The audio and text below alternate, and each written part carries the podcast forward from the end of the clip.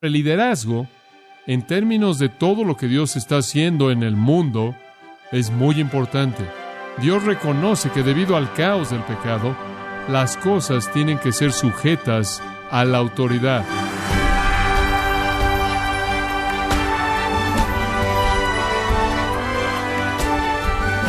Le saluda su anfitrión Miguel Contreras dándole la bienvenida a su programa Gracias a vosotros con el pastor John MacArthur. Los cristianos tienen que ver el liderazgo diferente de cómo lo ve el mundo. La Iglesia no escoge a sus líderes basándose en su personalidad, sino de acuerdo a su liderazgo espiritual. Pero, ¿qué es lo que hace que un líder sea eficaz en la Iglesia? Bueno, John MacArthur nos muestra que Dios tiene un estándar muy bien definido acerca de las características y cómo debe ser un líder y cómo debe conducirse en la Iglesia de Cristo. Estamos en la serie titulada Por el amor de la Iglesia, aquí en gracia a vosotros. Ahora, conforme vemos Hechos capítulo 20 del versículo 17 al 38, el apóstol Pablo está dando la información a líderes de la iglesia, esto es, pastores y ancianos. Y hemos dicho antes, ahora simplemente le recuerdo, que un pastor o anciano u obispo presbítero es lo mismo escrituralmente. Él es el individuo a quien se le ha dado la responsabilidad de guiar a la iglesia de Jesucristo. Él es para la iglesia lo que el sacerdote y el profeta y el patriarca y el rey fueron en el Antiguo Testamento para el pueblo de Dios entonces. Ahora, ¿qué es lo que hace que un líder sea eficaz? ¿Qué es lo que hace que un líder sea eficaz en cualquier lugar, particularmente en la iglesia? Bueno, el mundo tiene sus estándares, ¿no es cierto? Pero usted sabe que si usted ve la evaluación del mundo de liderazgo, no es necesariamente la manera en la que Dios lo evalúa. Por ejemplo, Israel decidió que quería un rey y encontraron al perfecto. ¿Y sabe usted por qué él era el perfecto? porque no había nadie que fuera tan apuesto en toda la tierra. Y no solo eso, él era más alto que el resto de la gente. Alto y oscuro y guapo, Saúl fue ungido como rey. ¡Qué desastre! Dice usted, ¿acaso la gente todavía escoge a líderes en base a ese criterio? Con frecuencia, dada cierta cantidad de mentalidad y cierta capacidad de comunicarse, cualquier persona puede convertirse en un líder en nuestro mundo, debido a los requisitos. Es triste decir que los requisitos no siempre son cosas internas innatas, primordialmente son cosas externas. Eso está bien para algunas cosas, pero en las escrituras hay una gran manera en la que los líderes bíblicos guían, y no es mediante precepto y palabra, sino que es mediante ejemplo. Y esa es la diferencia. Esa es la diferencia. El líder que Dios ordena y el líder a quien Dios bendice es el que no solo guía mediante precepto, sino quien guía mediante el ejemplo. Y esto es bíblico. El liderazgo bíblico es visto en el área del ejemplo, no tanto en el poder del precepto. En Primera de Pedro, y quiero recordarle estos versículos para apoyar esa afirmación.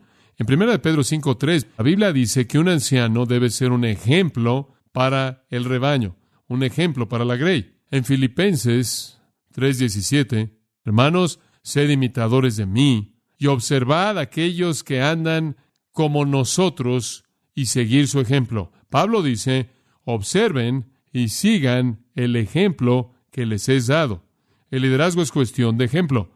Y en el siguiente capítulo de Filipenses 4:9 él dice, las cosas que de mí oyeron, recibieron, oyeron y vieron en mí, esto haced.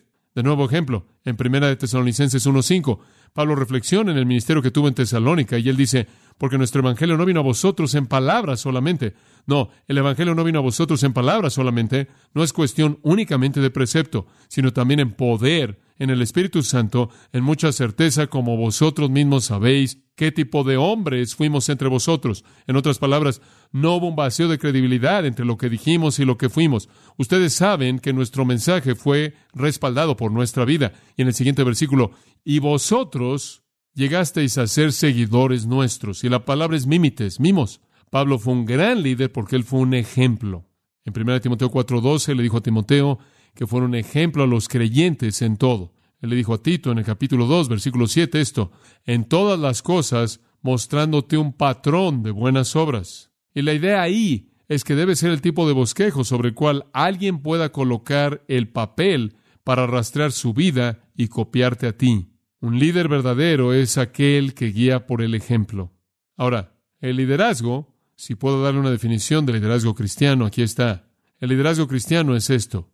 Es guiar a la gente a la conducta semejante a la de Cristo por el ejemplo. Eso es lo que es. Sí, el precepto es parte. Pero la dinámica real del liderazgo es guiar a la gente a la conducta semejante a la de Cristo por el ejemplo. ¿Sabe lo que es un líder? Le puedo dar una definición muy simple. ¿Sabe lo que es un líder? Alguien a quien tiene a alguien siguiéndolo. Sí, un líder únicamente es un líder cuando alguien está siguiendo. Y un verdadero, escuche esto, un verdadero líder espiritual, un verdadero líder piadoso, solo es alguien cuando alguien está siguiendo el patrón de su piedad. Yo solo puedo decir, en el sentido más puro, que soy un líder espiritual cuando alguien está siguiendo la espiritualidad que yo represento. Ahora, Dicha responsabilidad de ser un líder no es fácil. Créame, no es fácil. No es fácil estar en una posición de ser un líder.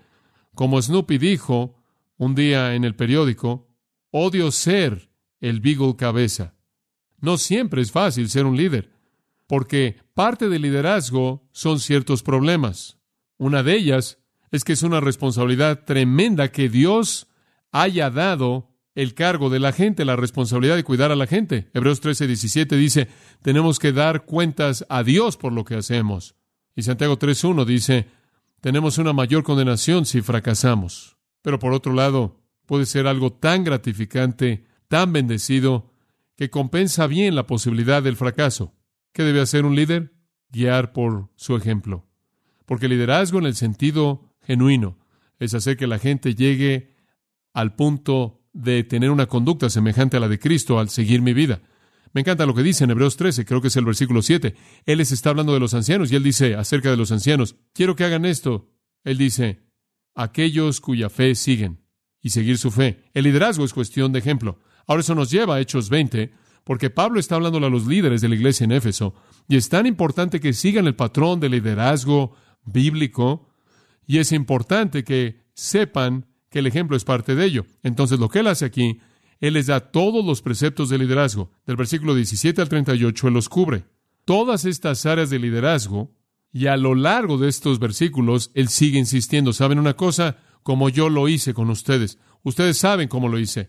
La manera en la que yo lo hice. Y una y otra vez, y otra vez se presenta como el ejemplo, para que conozcan el precepto y para que puedan aprender el principio del ejemplo. Ahora, conforme usted ve el pasaje, y lo vamos a retomar en el versículo 28. Y encontramos en nuestra sección para esta ocasión, hay cinco prioridades de liderazgo. Cinco prioridades de liderazgo de la iglesia. Y él está hablando a los ancianos y a los pastores de la iglesia en Éfeso, una iglesia que él había fundado. Estos hombres fueron discipulados personalmente por él, tienen la responsabilidad de cuidar de la iglesia. Principio número uno, prioridad número uno en el liderazgo espiritual es, uno, Asegúrese de que está bien con Dios. Cubrimos esto la última vez. Asegúrate de que estás bien con Dios. Usted necesita ser un vaso, un instrumento para honra. Santo, antes de que sea apto para que el maestro que lo use usted. Usted es la clave. La santidad personal es el cimiento. Versículo 28. Por tanto, mirad por vosotros. Él le dice a estos ancianos, miren por ustedes. Aquí es donde comienza. Como vimos en 1 Timoteo y en Tito, los requisitos para un anciano, para un pastor, fueron todos espirituales. Todos fueron espirituales a nivel personal. Ningún hombre realmente es útil para Dios si no es santo. Y usted únicamente es tan útil como usted esté apartado para Dios. Para ilustrarle esto, a partir de una ilustración del Antiguo Testamento que es muy vívida, segundo de Samuel capítulo 11. Regresamos a David. Segundo de Samuel 11.1, ahora escucha esto, sucedió después de que el año terminó, en el tiempo cuando los reyes salían, que David envió a Joab y a sus siervos con él y a todo Israel, y destruyeron a los hijos de Amón y sitiaron a Raba. Pero David se quedó en Jerusalén. Y ahora todo el ejército de Israel y todo el mundo sale a pelear una guerra y David se queda en casa. Usted puede hablar mucho de eso, el hecho de que David estaba donde él no debió haber estado, él debió haber estado allá afuera con la gente que él esperaba que peleara. Pero lo que sucedió fue interesante en el versículo 2. Sucedió que al atardecer, que David se levantó de su cama y caminó sobre el techo de la casa del rey.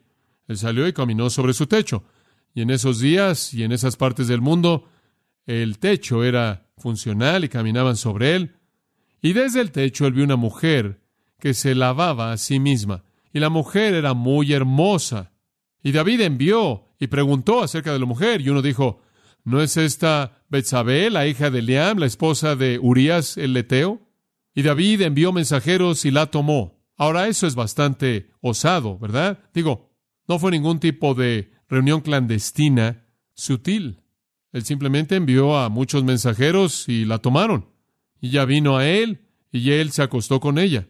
Y en el versículo 5 dice, la mujer concibió y envió y le dijo a David y le dijo, estoy encinta.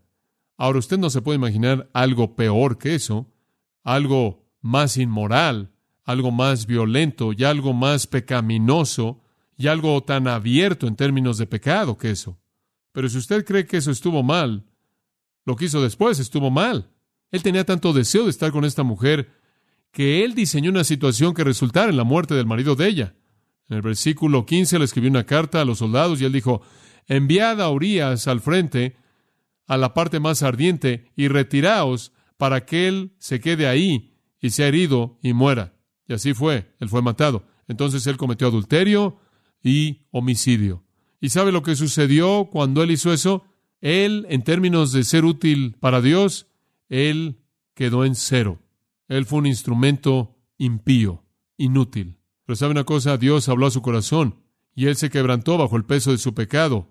Y cuando él escribió, él escribió sus sentimientos en el Salmo 51. El Salmo 51 es el corazón quebrantado de David por el pecado de Betsabé y Urias. Y quiero que oiga lo que él dice, porque creo que esto ilustra de manera muy incisiva nuestra verdad. Aquí está David clamando a Dios en medio del castigo de su propio pecado.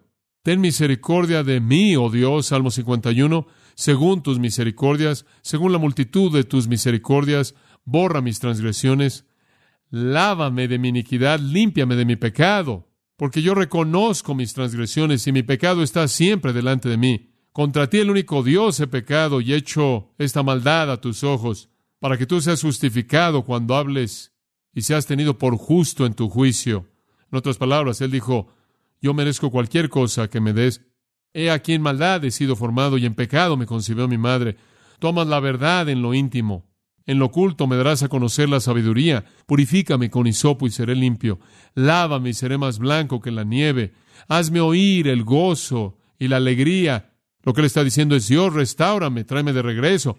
Crea en mí un corazón limpio, Dios, renueva en mí un espíritu recto dentro de mí.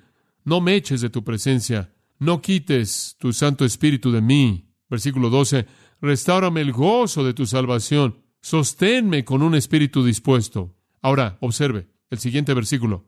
Entonces le enseñaré a los transgresores tus caminos, y los pecadores serán convertidos a ti. David no habría valido nada en la enseñanza o en convertir a alguien hasta que él estuviera limpio. ¿Ve usted lo que está diciendo él? Y no es diferente en la actualidad. La primera prioridad en el ministerio de cualquier hombre es su propia santidad. Robert Murray McChain, cuyas memorias he estado leyendo en las últimas dos semanas, simplemente a manera de una especie de estudio devocional, fue un gran líder por precepto y ejemplo. Y él escribió una carta a un colega pastor que él tenía y tuvo un gran efecto en él. Y él escribió la carta en septiembre de 1840 y estas fueron sus palabras. Escuche, todo lo que veo y cada día que estudio mi Biblia me hace orar más porque Dios comience a llevar a cabo una obra profunda, amplia y pura en Escocia. Si no es profunda y pura, únicamente terminará en confusión y contristando al Espíritu Santo de Dios. También he profundizado en mi convicción que si vamos a ser instrumentos en dicha obra, debemos ser purificados de toda inmundicia de carne y de espíritu. Oh, clama por santidad personal, cercanía constante a Dios por la sangre del Cordero. Sé lleno de su espíritu. De lo contrario, todo éxito en el ministerio será únicamente para tu confusión eterna. Tú sabes cómo siempre he insistido en esto contigo. Es porque siento la necesidad de ello en mí mismo Ten cuidado, querido amigo, no pienses que algún pecado es trivial. Recuerda que tendrá consecuencias eternas. Sé tan santo como Dios es santo, puro como Cristo es puro, perfecto como nuestro Padre que está en los cielos es perfecto. Oh, cuánto más útiles seríamos si tan solo estuviéramos libres de la soberbia, la arrogancia, de la vanidad personal o de algún otro pecado secreto que nuestro corazón conoce. Oh, pecados aborrecibles que destruyen nuestra paz y arruinan almas. Fin de la cita. Él sabía lo que yo sé, lo que Pablo dice, lo que usted sabe. Un hombre solo tan bueno como lo es su santidad en el servicio al Señor. Mirad por vosotros. Principio uno en el liderazgo. Asegúrese de que está bien con Dios. Dos. Principio número dos también está en el versículo 28. Apaciente y guía al rebaño. Apacienta y guía al rebaño. Después de que se ha encargado de usted mismo, entonces de todo el rebaño, en que el Espíritu Santo os ha puesto por obispos para apacentar la iglesia del Señor, la cual él ganó por su propia sangre. La segunda prioridad es alimentar y guiar. Guiar, ¿qué es eso? Obispos, vimos eso la última vez, gobiernan. Algunos de nosotros quizás estamos familiarizados con lo que es conocido comúnmente como gobierno congregacional, en donde la congregación gobierna. Eso no está en las escrituras. En las escrituras la congregación no gobierna. La congregación está sujeta a la autoridad de los ancianos. Y una de las cosas más tristes, creo yo, en la iglesia es el gobierno congregacional. Y no digo eso porque quiero ejercer autoridad sobre la gente, digo eso porque es bíblico. Porque cuando usted coloca a toda la gente sobre los líderes, usted ha violado el patrón de Dios para la autoridad en la iglesia. Y será lo mismo como dejar que los hijos estén a cargo de los padres o que la gente esté a cargo del gobierno desde su nivel y que no tengan liderazgo. Simplemente no es lo que Dios ha establecido. Y entonces en la iglesia está la prerrogativa de la congregación de escoger entre ellos hombres llenos del Espíritu Santo y de sabiduría y de fe. Pero una vez que esos hombres han sido escogidos por Dios y ordenados por Dios y colocados por Dios, deben gobernar, deben liderar en el lugar de Dios porque están como pastores bajo Cristo y entonces el liderazgo es importante, guiar al rebaño, tomar decisiones sabias, llevarlos a los lugares y las cosas que van a beneficiarles, pero también alimentarlos. Versículo 28. Conforme usted los guía, ¿hacia dónde los está guiando? Usted los está guiando siempre a pasturas más verdes, a más alimento, y la alimentación es importante. Y los alimentamos con la palabra. Y hemos estudiado esto una y otra vez y cuán importante es. Entonces, en primer lugar, un líder de la iglesia en el Nuevo Testamento debe, uno, cuidar de sí mismo, dos, debe guiar y alimentar al rebaño, debe entregar su vida a la alimentación de las ovejas, a llevarlos a pasturas a las que Dios lo ha llamado. Ahora una tercera cosa, y este es el otro lado del número dos que le acabo de dar. Lo positivo es alimentar y guiar. Aquí está lo negativo. Cuida y amonesta al rebaño. Ese es el tercer punto. El pastor fiel, el anciano fiel, e incidentalmente hay algunos pastores como yo, que elaboramos en la palabra y la doctrina, hay otros que están en el área de liderar, que no siempre sean los que están predicando y enseñando, pero tienen la misma responsabilidad. Y su responsabilidad, como lo es mi responsabilidad de manera uniforme, es cuidar y amonestar al rebaño. Ahora eso es algo importante. Este es el otro lado de la alimentación. Esto es, la alimentación es lo positivo y cuidar y advertir es lo negativo. Esto es protección.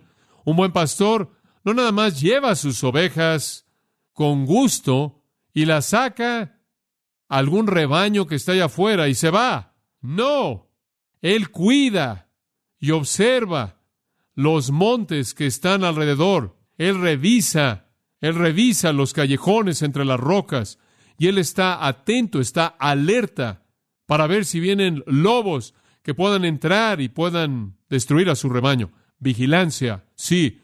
Alimentar y guiar es parte de ello. Y eso es ver hacia adelante, pero ver hacia atrás es cuidar para ver qué viene de atrás. Y créame, una de las luchas más grandes y, qué debo decir, más intensas es proteger al rebaño. Observe el versículo 29 y le voy a mostrar por qué es importante. Pablo dice, y me gusta esto, y es bastante claro lo que está diciendo. En el versículo 29 él dice, porque yo sé. Y me gusta eso. Este no es un quizás, ¿verdad? Él dice, yo sé. Dice usted, ¿por qué lo sabes? Yo conozco a Satanás, yo sé cómo opera, porque yo sé que después de mi partida entrarán en medio de vosotros lobos rapaces. Y la palabra podría ser traducida peligrosos, podría ser traducida fuertes. Entrarán en medio de vosotros lobos rapaces que no perdonarán al rebaño. Falsos maestros. Pablo dice, yo sé una cosa, falsos maestros van a llegar tan pronto como me vaya. ¿Cómo lo sabes, Pablo? Porque conozco a Satanás. En donde quiera que la palabra es sembrada, Satanás va a sembrar mentiras. En donde está el trigo, ¿qué va a haber ahí? Cizaña. En donde quiera que la verdad es proclamada, Satanás entrará con mentiras para atacarla. Yo sé esto, y yo también lo sé. Yo lo sé porque está en las Escrituras. Y los falsos maestros vendrán, y él los describe como lobos rapaces. Y este es el lenguaje de Jesús. En Mateo capítulo 7, en el versículo 15, Jesús hizo referencia a los lobos, y usted recuerda la afirmación, se acordará cuando lo lea. Guardaos de los falsos profetas que vienen a vosotros vestidos de ovejas, pero por dentro son lobos rapaces. Y de nuevo en el capítulo 10, Jesús enviando a la gente que va a predicar por él, dijo esto, y aquí yo os envío como ovejas en medio de lobos. Y los doce salieron sabiendo que podían esperar encontrarse con algunos lobos vestidos de ovejas. Sí, van a ver personas que vienen con un tipo de aura santa religiosa y van a aparentar ser tan buenos y tan piadosos y oh, tienen la Biblia y oh, son lobos, lobos de Satanás vestidos de ovejas. Y no estoy seguro de que ellos siquiera saben eso, porque yo creo que hay algunas personas que están tan engañados que de hecho creen que lo que están propagando es la verdad. Ahora en Hechos, Pablo dice a estos ancianos efesios, él les dice, prepárense, vienen. ¿Quieres saber algo? Llegaron. Pablo le escribió a Timoteo dos veces. Pablo le escribió a Timoteo en esas dos ocasiones, mientras que Timoteo estaba como pastor en Éfeso. ¿Sabe usted que él fue el pastor de Éfeso? Sí, esas dos cartas fueron escritas a él mientras que él estuvo en Éfeso. Y en ambas cartas Pablo hace referencia a la doctrina falsa. Vino, créame, llegó. En primera de Timoteo, por ejemplo, la primera vez que le escribió a Timoteo, mientras que Timoteo todavía estaba en Éfeso, en primera de Timoteo 4, él dice, el Espíritu dice claramente que en los postreros días, y los postreros días ya habían comenzado, comenzaron cuando el Mesías vino por primera vez, algunos apostatarán de la fe, escuchando espíritus engañadores y a doctrinas de demonios. Habrán engañadores. ¿Sabe lo que son los engañadores? Son gente que se llevan a alguien que no les pertenece, los alejan, les hablan mentiras, hipocresía, prohibiendo casarse y todo tipo de doctrina falsa. Y él continúa diciendo en el versículo 6, y este es el punto que quiero presentarles. Si esto enseñas a los hermanos, serás buen ministro de Jesucristo. ¿Sabe lo que un buen ministro de Jesucristo hace? Él le recuerda a la gente que debe cuidarse de los falsos profetas y le recuerda a la gente de cuidarse de doctrinas de demonios y le recuerda a la gente de cuidarse de espíritus engañadores. Alguien se me acercó unas cuantas semanas atrás y dijo, ¿sabías tú que uno de nuestros maestros en nuestro programa de hechos está siendo desviado y engañado por tal y tal movimiento? No me sorprendió en absoluto. Me sorprendió cuando me dijeron quién fue el individuo. Y creo que es algo que ya se acabó. Pero no me sorprendió que se estaba haciendo. Espero más de lo que estoy viendo. Y simplemente alabo a Dios por la pureza de la palabra, porque no tenemos más de lo que podríamos tener fácilmente si no estuviéramos tan conscientes. Agradezco a Dios por ancianos que cuidan y advierten, amonestan, porque vendrán, créanme, vendrán y van a venir de afuera para tratar de despedazar a aquellos que son de Dios. Y la Biblia condena a estas personas con tanta fuerza. Usted simplemente lee 2 de Pedro 2, es increíble. ¿Sabe lo que Dios los llama en 2 de Pedro 2? Él llama a los falsos maestros manchas, inmundicia, manchas, inmundicia, pozos sin agua. Él dice nubes sin agua. Y entran y despedazan a la gente que acaban de escapar del mundo. ¿Sabe usted a quién atacan? Atacan a la gente que está buscando a Dios, buscando respuestas religiosas, simplemente alejándose del mundo y moviéndose hacia Dios, y entran y los despedazan. Eso es 2 Pedro 2.18. Esos son a los que están buscando. Y Pablo probablemente cuando escribe esto, él está pensando primordialmente en los judaizantes, los legalistas. Pero sabe una cosa, no pasó mucho tiempo después para que los falsos maestros, y usted se puede imaginar, que llegaron a Éfeso, digo, se llevaron un poco de todo mundo. Y sabe una cosa, Éfeso simplemente fue una ciudad en Asia Menor. También estaba Esmirna, Pérgamo, Filadelfia, la Odisea y el resto de las ciudades que son mencionadas en Apocalipsis 2. Y sabe una cosa, para cuando Apocalipsis se escribió, ya algunos de esos sistemas falsos habían entrado y se habían apoderado de esas iglesias. Él escribe a la iglesia en Éfeso en Apocalipsis, Cristo le escribe, y él dice, ¿saben una cosa? Él dice, bueno, me gusta algo de ti, que tú aborreces la doctrina de los nicolaitas, la cual yo también aborrezco. No sabemos cuál fue la doctrina de los nicolaitas, digo, específicamente no sabemos. Podemos adivinar que fue algún tipo de inmoralidad abierta, pero ya había comenzado a infiltrarse en contra de Éfeso. Y en la siguiente afirmación que le hace a Esmirna, él dice, se han sujetado a la sinagoga de Satanás. Y después se le dice a Pérgamo, ustedes se han sujetado a la doctrina de Balaam. Y después a la siguiente iglesia le dice, y ustedes se han sujetado a Jezabel, quien metió la fornicación la doctrina falsa atacó a las iglesias de Asia Menor unos cuantos años después de que Pablo terminó con su trabajo. Él lo esperó. Lo esperamos.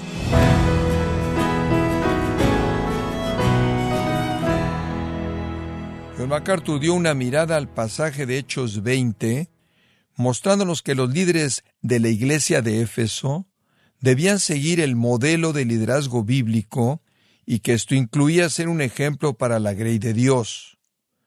Estamos en la serie Por el amor de la Iglesia, aquí en gracia a vosotros. Estimado oyente, tenemos a su disposición el libro El Plan del Señor para la Iglesia, escrito por John MacArthur, donde nos muestra la necesidad de volver a los principios bíblicos de liderazgo. Puede obtenerlo en nuestra página en gracia.org o en su librería cristiana más cercana. Y le recuerdo también que puede descargar todos los sermones de esta serie por el amor de la Iglesia, así como todos aquellos que he escuchado en días, semanas o meses anteriores. Y no olvide que puede leer artículos relevantes en nuestra sección de blogs, ambos en gracia.org. Si tiene alguna pregunta o desea conocer más de nuestro ministerio, como son todos los libros del pastor John MacArthur en español, o los sermones en CD que también usted puede adquirir, escríbanos y por favor mencione la estación de radio por medio de la cual usted nos escucha en gracia a vosotros. Es importante conocer no solo el país y ciudad de donde usted nos escucha, sino también la radio. Para quienes contactan nuestro ministerio por primera vez, pueden solicitar una copia del mensaje de promoción sin costo alguno, un mensaje por oyente únicamente. Si usted vive en los Estados Unidos o Puerto Rico, escríbanos a Gracia Vosotros, P.O. Box 4000, Panorama City, California 91412. O puede escribirnos a través del siguiente correo electrónico radio arroba en nombre del pastor John MacArthur, de nuestra asistente administrativa Jessica Fonseca y del personal, le damos las gracias invitándole para que nos acompañe en la próxima edición y juntos continuar desatando la verdad de Dios un versículo a la vez en gracia a vosotros.